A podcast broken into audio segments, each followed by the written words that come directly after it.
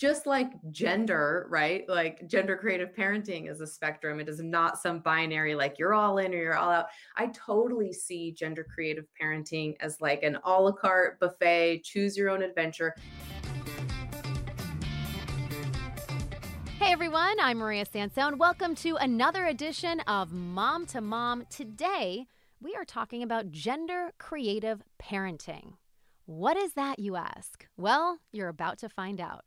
Dr. Kyl Myers is a sociologist, educator, and author of a book called Raising Them Our Adventure in Gender Creative Parenting.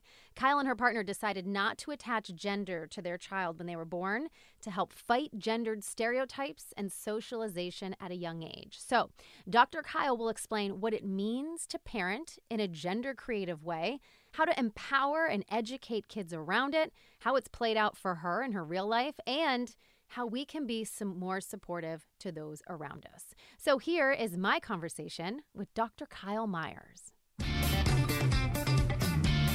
Good morning. Hello, Maria. I'm I'm excited to dig into this topic. I think that so many of us have a lot to learn with this. It's a, um, a new concept for a lot of people, and I can't think of anyone better to break it down.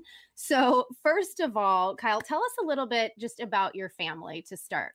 Well, I'm Kyl and I'm married to Brent, who is Australian, and I'm American. And we have a little one who is five years old named Zoomer. And we're currently living in Australia, even though we've spent most of our time in Utah in the United States. We moved here in November for a year to be near Brent's family. And we do something called gender creative parenting. When Zoomer was born, we in 2016, we didn't assign a gender to Zoomer. And we do something called gender creative parenting. And it's also called gender open parenting. And it's a philosophy and parenting practice about not assigning a gender to children using gender neutral pronouns and terms for them, not telling people what their genitals look like who don't need to know, and just really creating a really expansive, playful, colorful world for kids to be able to play with gender and explore gen- gender and find their own way to their gender identity without the constraints of like the stereotypical binary boy girl, you know, norms that tend to happen. So, when did you decide that this is how your parenting approach was going to be? And was this something that you had to convince your partner to do, or what was that discussion like? I became like exposed to the idea when I was in college in my early 20s, probably like 23, 24. There was a family in the UK and a family in Canada who were doing this. Like it wasn't called gender creative parenting. It was just, I knew about these two families who were like, we're not going to assign gender to our kids we we just want them to like be able to have a, a childhood without stereotypes and it really resonated with me and so I kind of tucked it away in my brain of like, if I ever have a kid, I, I, think that this is something that would that makes sense for me to do. And then when I met Brent and we started to, you know, have a conversation about like, do you want kids? You know, do you see yourself raising a family? I brought this up and was like, here's the deal. Like, I cannot see myself raising kids like in this really traditional way of kind of plopping them in one of two boxes and then like sending them on the social conveyor belt of life. No offense to anybody who is doing that, you know, like, but it just didn't resonate with me. And so I kind of pitched the idea to him, and he was really on board and really lovingly curious about it and had really good questions. And just from the get go, was like, that makes so much sense. Of course, I want my kid to have all of the opportunities. And so we kind of had to work out some of the logistics of what does this look like? How do we talk to our family about it? How do we navigate childcare? Like what words do we use? But nothing was like a, a, a bridge that was too big to be able to to cross to do it. So when you were making these decisions, like you said, there weren't a whole lot of families to look to. And mm-hmm. here you were with a new baby, and you decide to do a TED talk on yeah. gender creative parenting. And I listened to it. And first of all, it is amazing. And I encourage anyone out there, if you're interested in this topic, to, to listen to it. It's not very long, but you cut to the chase. And I just kept thinking here you are, a new parent, embarking on this whole new adventure. And now all of a sudden, you sort of find yourself being like, the face of gender creative parenting. How was that experience?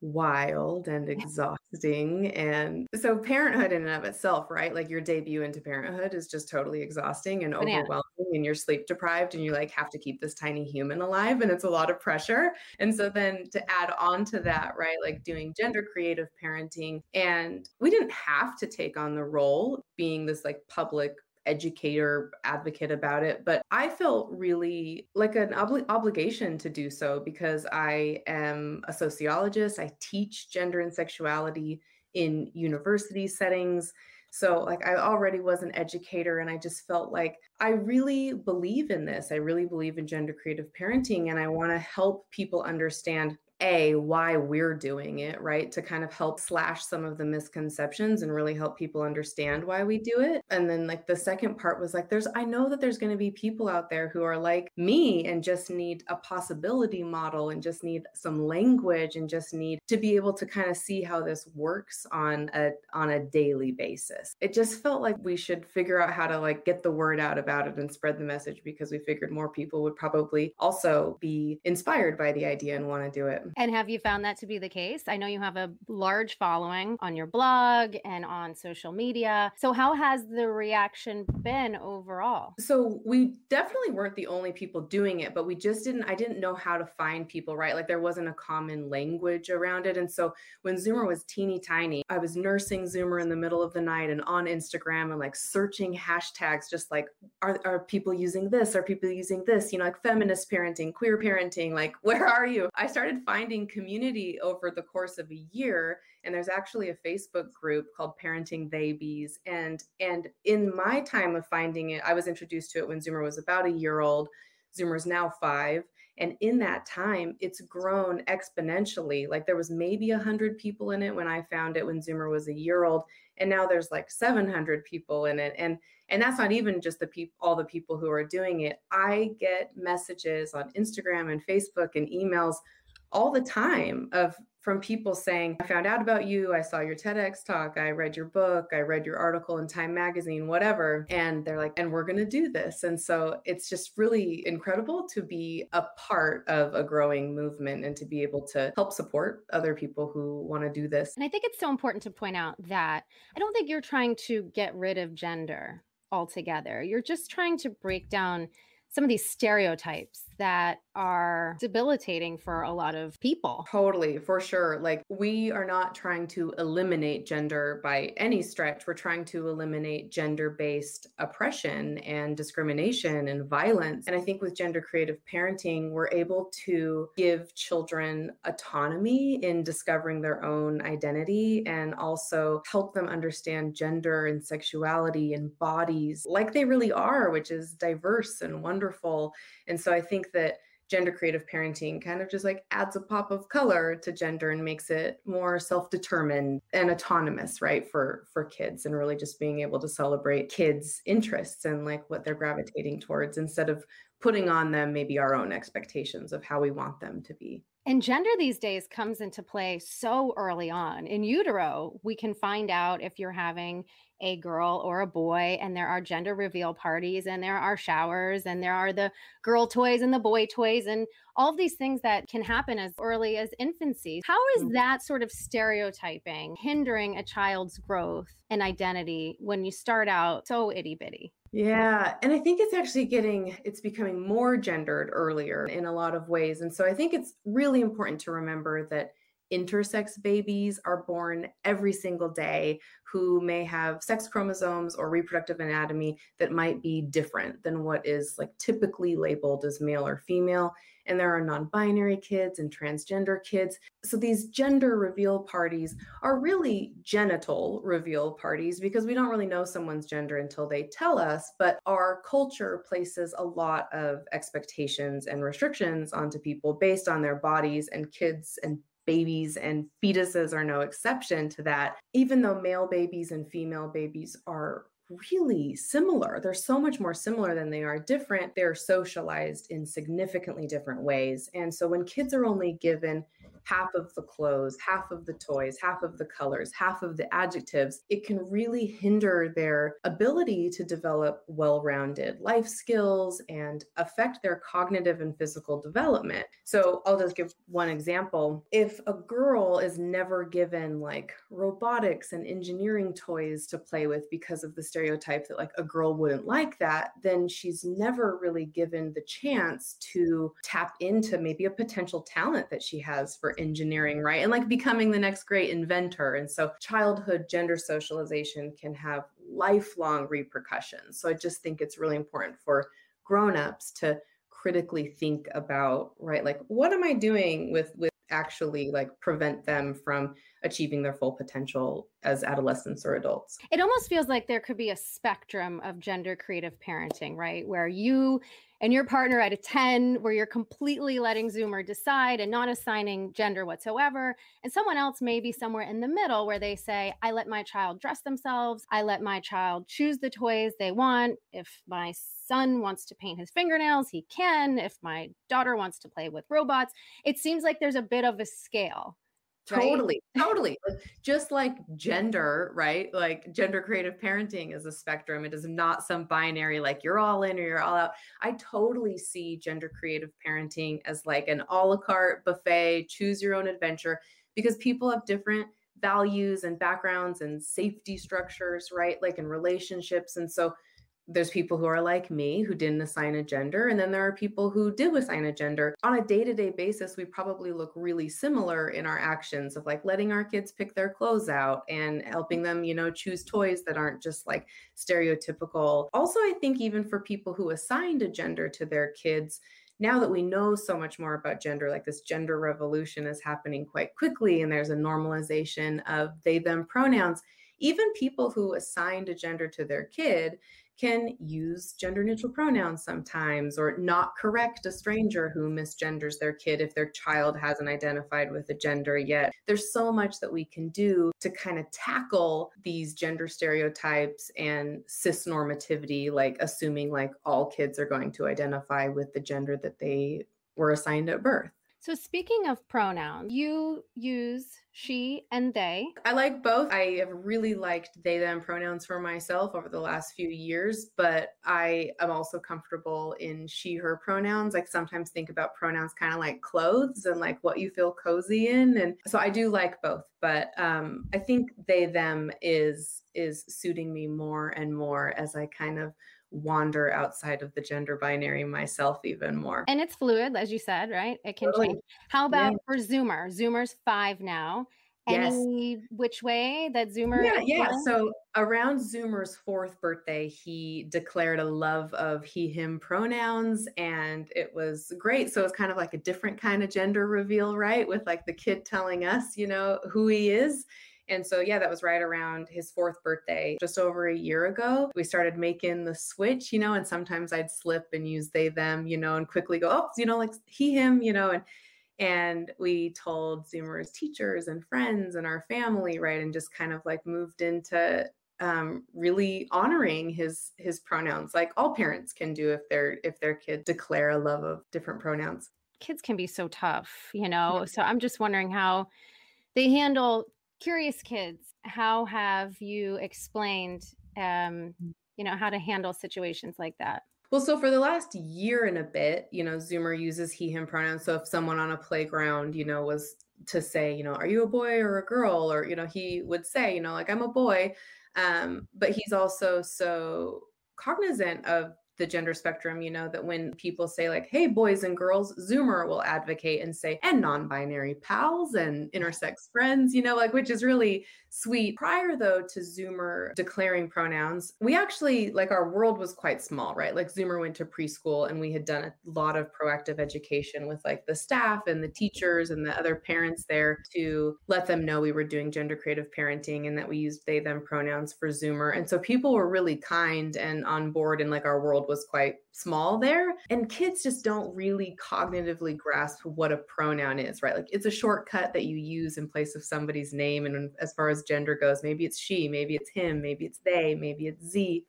Um, but kids didn't like none of the kids really understood what pronouns were for the first couple of years but they all loved zoomer so much and so when zoomer was little and really ante-gender which is this word of like before gender a e a n t e gender. People would ask you know are you a, are you a boy? Are you a girl? And zoomer would say i'm a person or i'm a kid or i'm zoomy. And most people most kids were just like that's satisfactory response like carry on coloring or playing you know? So it actually wasn't that big of a deal or, or, as much as i think people think you know like we were encountering like if we were in the store and someone was like she's so cute you know when zoomer was like 10 weeks old i'd be like thank you you know or if they're like how old is he? You know 10 weeks you know i wasn't like stopping everybody in the grocery store. How can we be allies? How can we you know just that example you gave of okay, boys and girls. Uh, a better example would probably be hi friends or something like that that would just be a little bit more inclusive do you have other examples of things that that we can do to just make everyone feel more included I think the first step is really just interrogating our own gender biases, right? And like our own defaults of kind of relying on the binary of maybe if like a party is happening, going, okay, there's going to be five girls and five boys. So we'll get five pink balloons and five blue balloons. Like being able to just go, no, like let's just get like a bunch of different things and let everybody decide instead of trying to kind of always put certain stereotypical things upon kids, totally using gender inclusive language and gender neutral language like friends or pals or you know little ones um, is really helpful because it really starts helping trick your brain, you know, into kind of thinking in a more gender neutral way, which is actually really important for tackling gender stereotypes. So, using gender neutral language, we have evidence that shows that we are less likely to kind of have like sexist bias if we're using more gender neutral language. So, that's that's a really great place to start. But once you start to see the ridiculousness of how unnecessarily gendered so many things are, right? Like, I think we can call attention to it, we can poke fun at it, and we can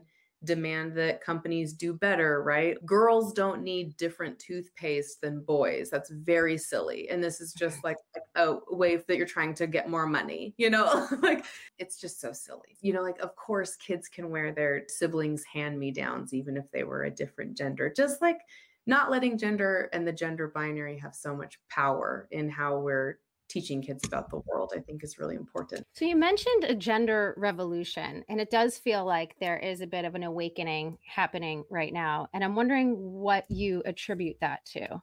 It's been pretty incredible to see how far we've come even in the last five years because when Zoomer was born, it, like so many people who I talked to just had no idea about like non-binary identity like they just hadn't heard of it they hadn't they hadn't met anybody and i had right because i have been in gender studies and i have non-binary friends. I now you know like identify as non-binary but it just wasn't really a thing in 2016 in the mainstream and that has totally changed right? I think what helps is this visibility of people like people coming out as non-binary whether that is like jonathan van ness or sam smith you know or demi lovato and then there's also so much more transgender visibility in the media and that just it helps people go oh like then i know somebody right? And like with that kind of comes this humanizing and like l- loving awareness of, of people. So i think that that's just made a huge leap and we also just have so much more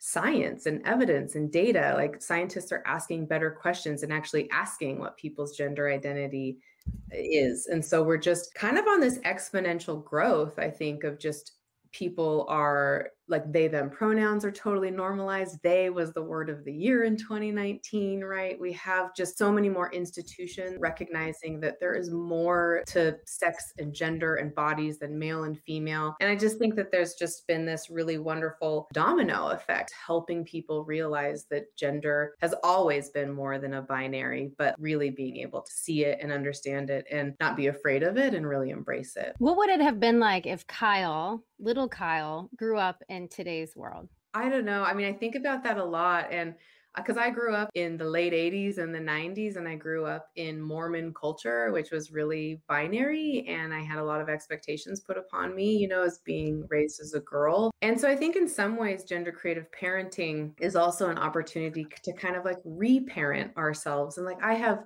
incredible parents, and I had such a fun childhood. And I actually think that like growing up in the late 80s and the early 90s was actually like really blissful and didn't seem as hyper gendered as a lot of childhood does today. But I think that I would have found, I know that I would have realized that I was queer earlier and I would have had the framework and like the language and like some role models to be able to like see myself in in them earlier because it took me a really long time. I came out as bisexual when I was 21. It took me until I was 30 to really go, hey, wait a minute, maybe the gender binary actually I'd like to opt out of that. And so I think that if I would have been raised in a gender creative way, you know, maybe I would have been able to find some words a little bit a, a little bit earlier and some more freedom and not had to do so much unpacking later in life of like, why do I do this? Do I do this because I was socialized to believe that it was important, or do I do it because I genuinely love it? And that's the work that I'm doing now for myself. And I think that it's actually pretty liberating. It's amazing how much language plays into all of this.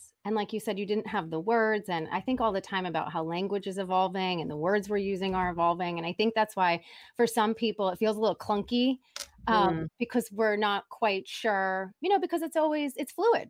Totally. And I found like the word genderqueer and like just like with pronouns, I was like, ooh, genderqueer, I like that. That feels so cozy for me, you know, and like it actually feels more comfortable to me than woman does. And I just think that that's what's so fun about language is being able to like try things on and like how does it feel like what are the reverberations you know that it's giving you and like does it feel good or not like and i think that that's a really important thing to be able to do and language and seeing like social media has just been so incredible to be able to find community and people you know who um, to learn from and and be inspired by. It's just I think that's been a huge part of the gender revolution is just community, being able to find people, you know, and talk to them. It's been yeah. great. And it's so nice that growing up in the Mormon church that you had parents that were that were allowing you to explore that. And from what I've heard you say, your mom just seems so cool. And yeah. you wanted a bowl cut perm, yeah. which yeah. okay, Totally. And, totally. And I only wish we had the picture, but everyone will have to go watch the TED Talk to see the picture of the bowl cut firm. Um, yeah. But your mom really let you do that. And, you know, just give her so much credit given the community that she was in and the pressures that mm-hmm. are there with the mm-hmm. Mormon church especially. Absolutely. My my parents, both my mom and my dad were just really incredible about giving all of their kids a lot of freedom and just so much love and we never experienced shame from our parents for what we wanted, right? When I was like I need a bowl cut and I need a perm at the same time, my mom was like okay like mm-hmm. i want to I want to make this happen for you, you know. and I'm sure, you know, in her mind, she was like, oh, you know, oh Lord, what are, what are we going to do? But no, they gave us so much agency in being able to like pick our clothes. And, and I, I never experienced pressure from my mom, you know, to like be into makeup or, you know, or things, you know, like she, she really did give me a lot of freedom to pick, this is here if you want it and, and, and not if you don't. I think that my parenting actually probably does reflect a lot of the freedom that I was given and just this really unconditional love from my parents as I was growing up. And even now, today, right? I'm almost 35 and I still have so much unconditional love from my parents. They're wonderful. And that's everything. So, what you're doing with your family is revolutionary, and you've really been a trailblazer. Um, but what is your hope for the way that future generations see gender? Hmm.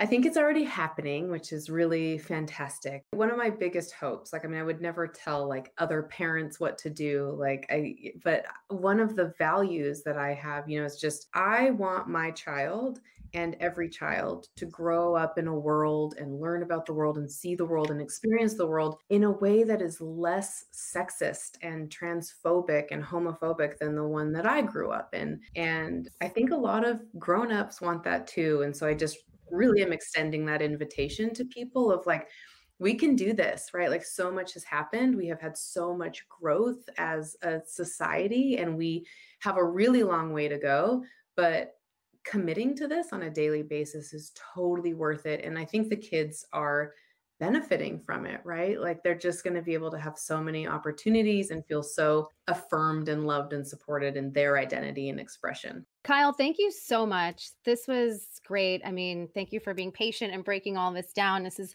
new concepts for a lot of people. Um, please let everyone know where they can find you. I know you've got the blog, you've got your social media, and also I think the TED Talk is just such an interesting listen. Yeah. Well, um, an easy place to find me is just on Instagram. I'm at Dr. Kyl Myers. And like I have like the link in my bio has links to all of that stuff. My website, my TEDx talk, where you can get my book and a lot of the things that I've written and stuff. So Instagram is a good place to find me, but I'm pretty easy to find anywhere on the World Wide Web. Thanks so much for listening. You can find us on social at The Hub today. And if you want to be part of the Mom to Mom community on Facebook, just search Mom to Mom with Maria Sansone. And finally, feel free to binge more episodes wherever you listen to podcasts.